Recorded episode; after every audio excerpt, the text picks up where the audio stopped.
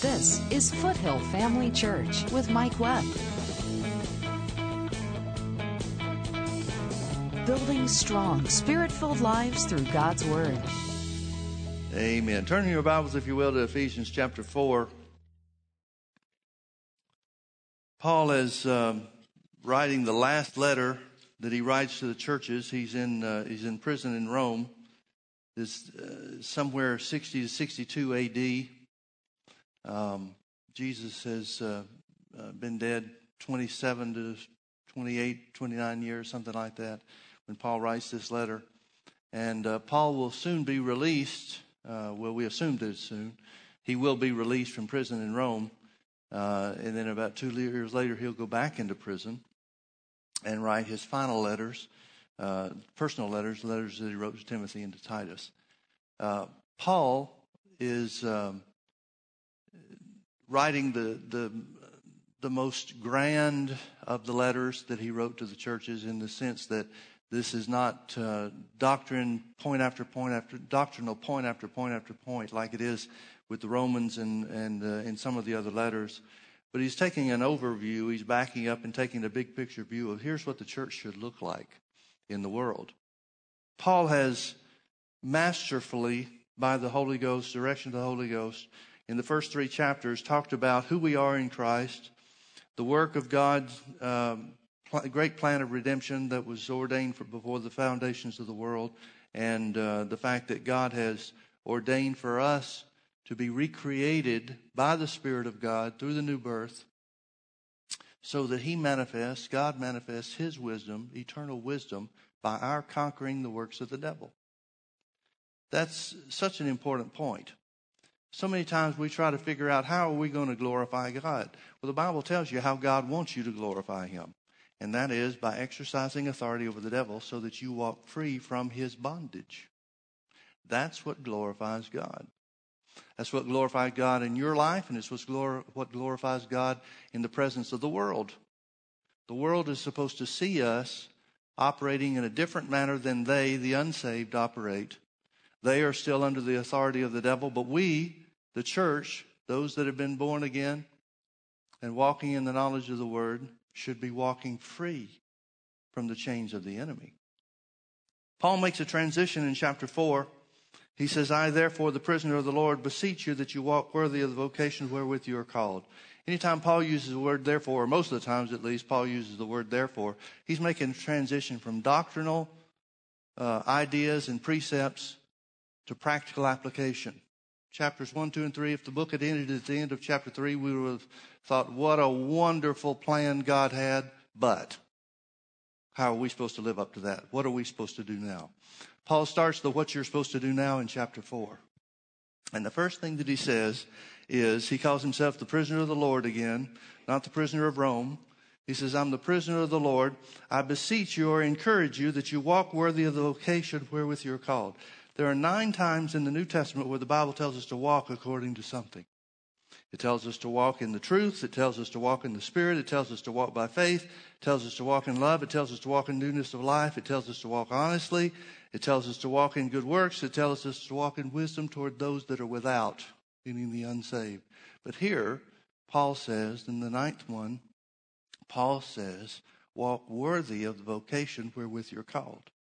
What does that mean? Well, he's just talked about the vocation or that which we're called to, the high calling of God in the first three chapters. You're called to live the Jesus life here in the earth free from and exercising authority over the works of the devil. He says, walk worthy of the vocation wherewith you're called. Folks, Jesus did not die for the church to drink their little wine and have their little margarita parties and go about their little pet things. He died for us to live the Jesus life. And if there's one thing that grieves the Holy Spirit, it's got to be when the church, corporately, and us as individuals, you and I are individuals of the church, but when we fail to live up to what He died and shed His blood for. So He says, walk worthy of the vocation wherewith you're called. You know, the Bible gives us a lot of specific things about what to do in specific situations, specific instructions about specific situations. But there's a lot of things also that the Bible doesn't tell us what to do when a situation arises. Well, what should we, what should guide us in those cases? What, when it doesn't tell us specifically what to do, what should guide us? The precept and the principles of that which we're called to. And when, when I talk about being called to something, I'm talking about the calling of the life of God manifest in us, the power of God to defeat the works of the devil. That's what we ought to walk according to. Now, he tells us how to do that in verse 2. He says, with all lowliness and meekness, with long suffering, forbearing one another in love. He mentions four principles. First is lowliness or humility. So he says, one of the principles that you're going to have to uh, develop in your life to walk worthy of the calling of the Lord Jesus Christ, who gave his life for you, is you're going to have to develop humility. Don't put yourself forward. Let God exalt you. One thing about it, if you exalt yourself, you leave no room for God to do any work. But if you refuse to exalt yourself, you give God all kinds of room to work. Second one he mentions is meekness. Now, meekness is not some stand in the corner and hope nobody notices type attitude. Meekness just simply means teachable. It's amazing to me how few people are teachable. And I think that has to do a lot with, with the, the society and the culture that we live in. Because a lot of people, where, whether it be from embarrassment, they don't want to admit that uh, somebody knows more than them, or insecurity, or whatever the case is, so many people just refuse to be taught. Well, what hope there is there for you if you can't be taught any more than you know now? I mean, it's not like things are going so great for you now, is it? It's not like you don't need help, but so few people are willing to accept the help, and the only real help that can ever make a difference in somebody's life is the Word. So he's talking about being teachable, specifically being teachable by God's Word. The next thing that he mentions is uh, long suffering. The word long suffering is the word patience. It just means to be patient with people. It means to be able to be willing to put up with things, circumstances, people, situations that aren't the way that you want them to be. Again, it comes back down to not putting yourself forward, folks. The last principle he mentions is forbearance. Forbearance is a real interesting word in the Greek because it means to stand your ground means to stand your ground. And notice what he said. He said these four principles with humility, meekness, long suffering, patience, which is patience. And the last one he says forbearance, standing your ground in love. Standing your ground in love.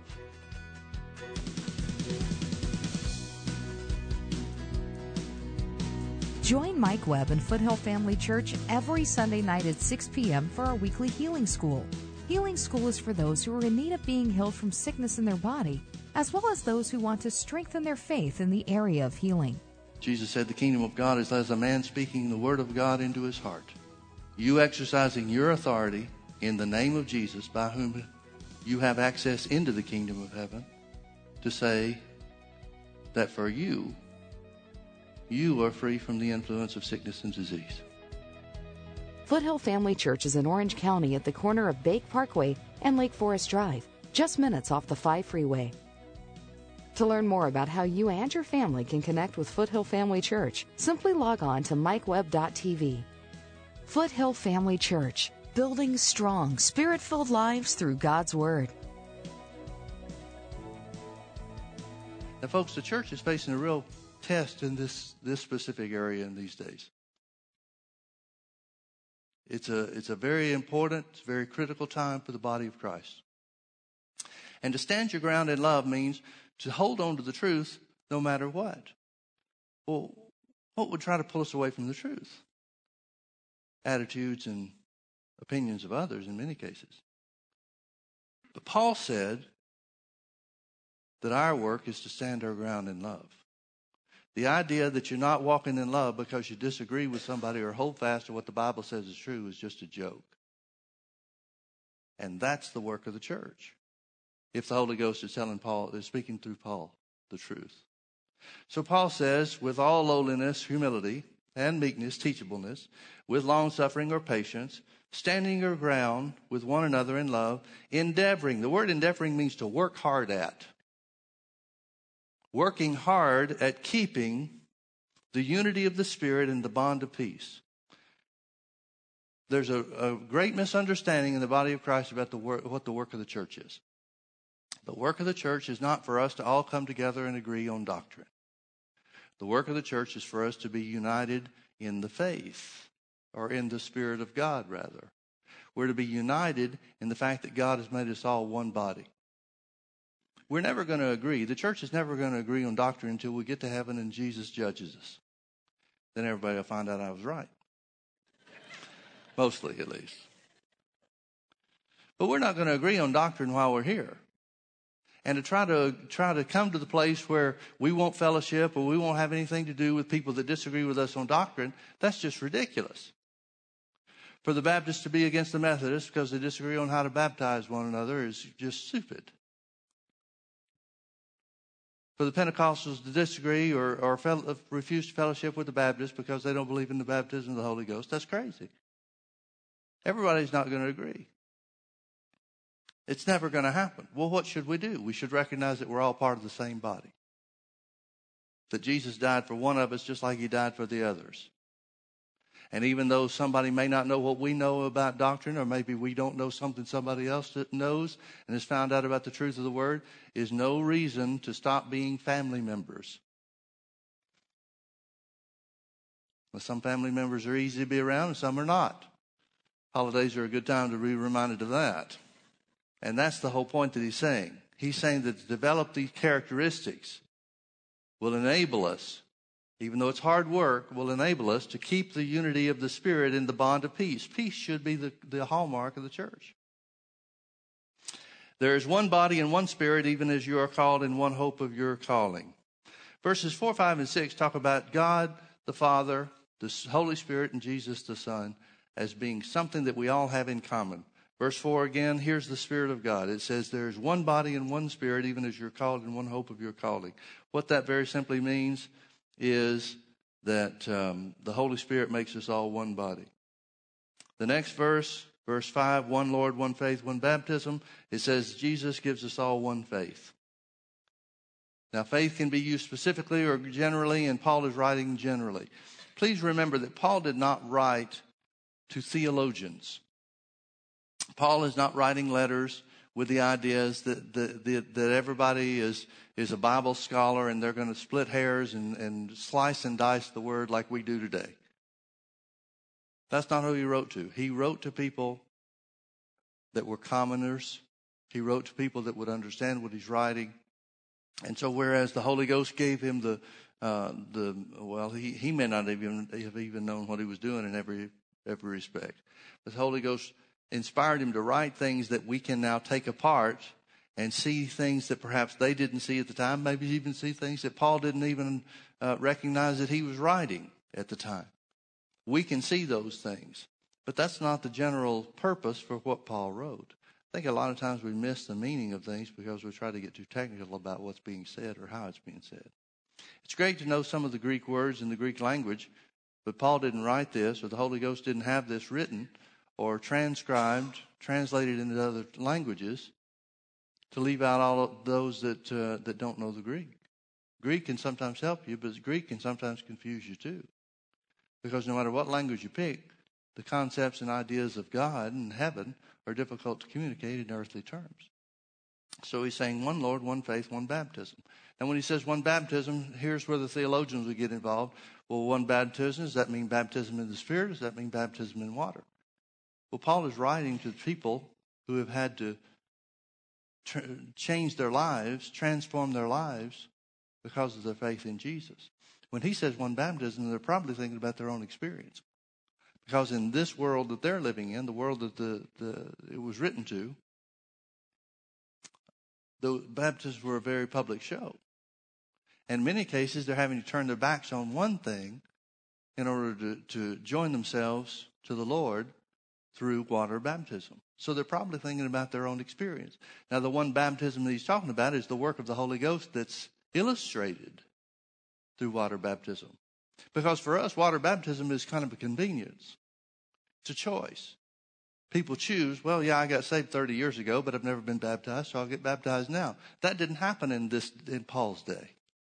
If somebody accepted Jesus, they immediately became baptized because the water baptism ceremony was what everybody recognized as marking somebody's life for Jesus. So when Paul talks about baptism, and when, when the Bible speaks of water baptism, it means something totally different than what we experience today. It was a huge deal, especially for the Jews. For the Jews to baptize, be baptized in water in the name of Jesus, it means they're turning their back on Moses and the law. And so that ostracized them from their, their families in many cases. It disinherited them in many other cases. It was a huge, huge deal. So here it says Jesus gives us one faith. We believe one thing. Now, you know as well as I do that churches, denominations believe different things. But we all center on one thing, and that is Jesus died for our sins. And that's what he's talking about. One Lord, one faith, one baptism. Then the next verse he speaks of in verse 6, he's talking about God the Father. Verse 4 was the Holy Spirit. Verse 5 is Jesus. Verse 6 is God the Father, one God and Father of all, who is above all and through all, and in you all. You see, Paul was from the South. Must have been South Tarsus. So Paul is saying by the Holy Ghost, and here's something else that was used by the Spirit of God many, many years later. In the second century, there was a, a heretic that drew a lot of people away for, to himself by claiming the God of the Old Testament was a different God than the New Testament. The, the creator of the universe of the Old Testament was a different God of grace in the New Testament. Well, the Bible says otherwise. The Bible says there's one God who's above all and in all, or through all, and in you all. In you all, who means who? Means believers, means the church. The idea that God's in everybody is wrong. He's not. God created everybody. But God is only in and living and dwelling in those that have made Jesus the Lord of their lives. So these are the things that he's talking about that we have in common as believers. Those things that the Spirit of God has done in us, those things that Jesus has done in us, and those things that God the Father has done in us. But then in verse 7, he starts talking about how we're different. Now, again, the whole point is walk worthy of the vocation that you're called to, walk worthy of the life of God that you've been recreated by. But unto every one of us is given grace according to the measure of the gift of Christ. Wherefore he saith, he's going to quote the Old Testament, Psalm 68, verse 18. Wherefore he saith, When he ascended up on high, he led captivity captive and gave gifts unto men. Now this is a little different. Paul quotes it a little bit differently than both the uh, the Hebrew text and the Septuagint, which is the Greek, uh, the Hebrew translated into the Greek. The Septuagint was the Bible of Jesus' day.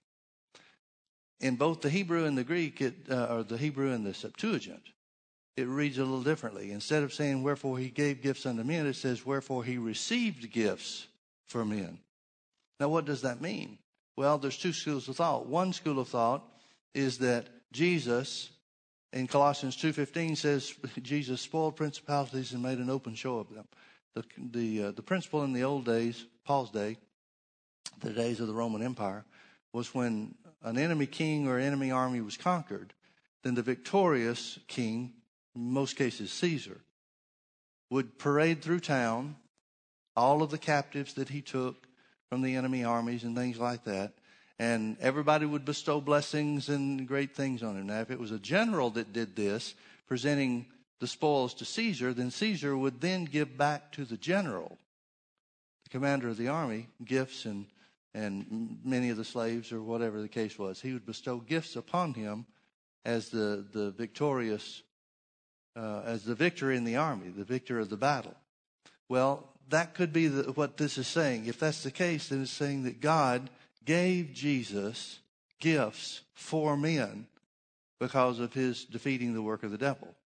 But Paul seems to indicate in the next two verses, talking about Jesus having ascended from the depths of hell, he seems to be referring to the, the second school of thought, which is Jesus brought those that were bound in paradise, which is also called Abraham's bosom in the New Testament.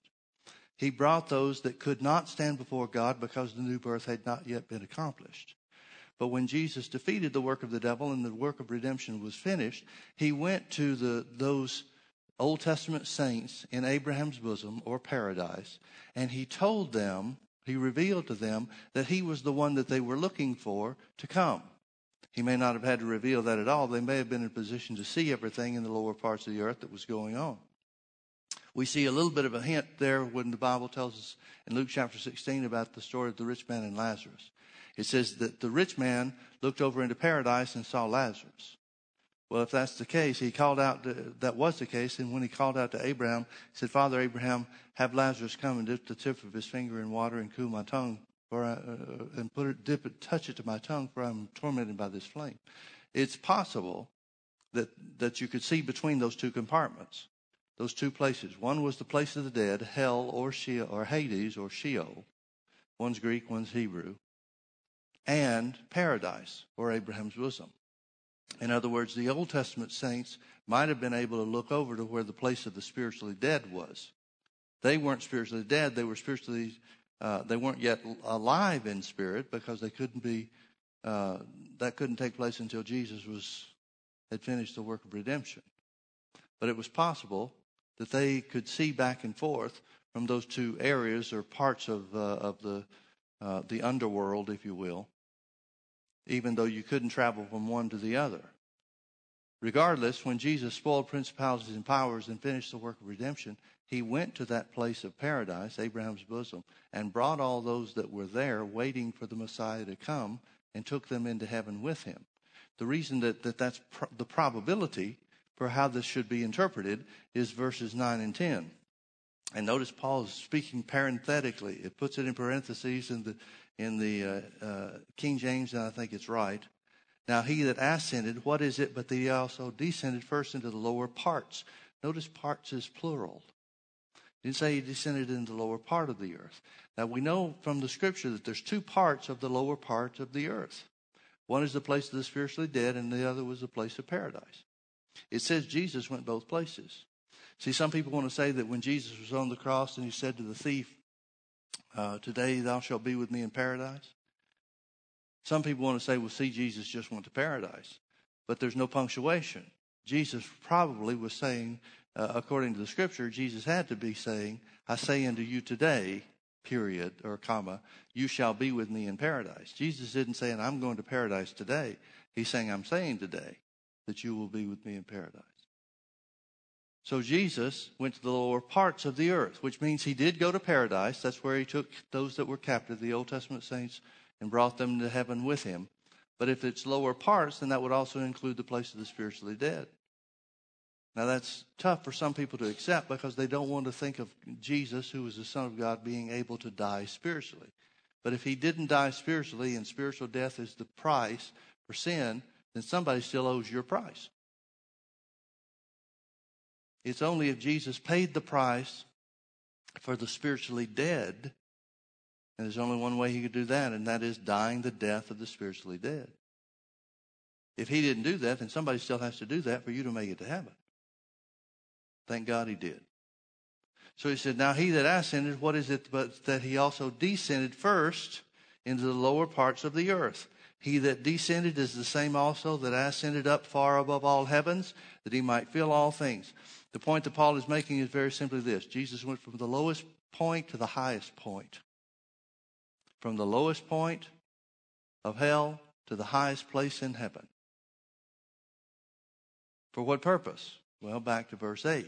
He gave gifts unto men he gave gifts unto men. Jesus, from this highest point, after being in the lowest part of hell, went to the highest part, was raised to the highest part of heaven, where he gave gifts unto men. Verse 11, and he gave some apostles, and some prophets, and some evangelists, and some pastors and teachers. The word and is not in verse 11. It's, he gave some apostles, and some prophets, and some evangelists, and some pastor teachers. It's a hyphenated word. Paul made up a word by the direction of the Holy Ghost to tell us the ministry gifts. Now, here's an area that's under much debate in our present day church. And really, it's just in the Word of Faith camp because the, the Baptists don't have teachers, the Methodists don't have teachers. Pentecostals are really the only ones that have traveling teachers. And so there's a great desire on the part of some, those that are traveling teachers, to be a fivefold ministry gift. But Paul really speaks of four offices apostles, the word apostle means sent ones, prophet, those that speak for God, evangelists, those whose message is the good news of Jesus, salvation only. Salvation only meaning that's their only message is salvation. And third and fourth, the fourth office that he mentions is pastor teachers. Now, Paul, by the Holy Ghost, is putting a great emphasis on teaching in the local church. We understand pastors are not church wide in the sense that somebody is a pastor over the whole church body. That's Jesus. He's the great shepherd, the chief shepherd. We understand that pastors are for the local congregations. And notice the importance of the connection that he makes between teaching and the, and the pastor of the local church. Now, Paul is the one that wrote Romans. Paul is the one that wrote the first letter to the Corinthians. In Romans chapter 12, he talks about other gifts that are given unto men. He talks about other grace gifts or graces that are given unto to mankind, individuals that equip them for service, to stand in the, the to stand in the place that God has for them in the body of Christ. In 1 Corinthians chapter 12 and verse 28, it says God set in the church and mentions apostles, prophets, miracles, healings, gifts of healings, and um, uh, governments, diversities of tongues and helps, and, and, other things. So this is not a, a, a an all-inclusive or all-encompassing list that Paul gives us here in Ephesians chapter four. We know that some people are given to exhortation. Some pastors are given to exhortation. They're exhorters. That means they're encouragers. You've got most of the bigger or the larger churches in America today are pastored by encouragers. We call them preachers, but they're, but they're really exhorters. Notice that Paul did not say that God said in the church exhorter teachers or pastor exhorters. He said pastor teachers. Notice he didn't say that God said in the church pastor evangelists. Yet you've got a lot of churches that are built on evangelism because that's what the pastor is given to. The point is very simply this. If the church is going to grow, and that's Paul's whole point, if we're going to walk worthy of the vocation to which we're called, the life of God that we've been recreated by, we're going to have to grow spiritually. We're going to have to grow spiritually. That's his whole theme in chapter 4, is growing up spiritually. If you're going to grow spiritually, there's one thing that's going to do it, and only one thing, and that's the teaching of the Word.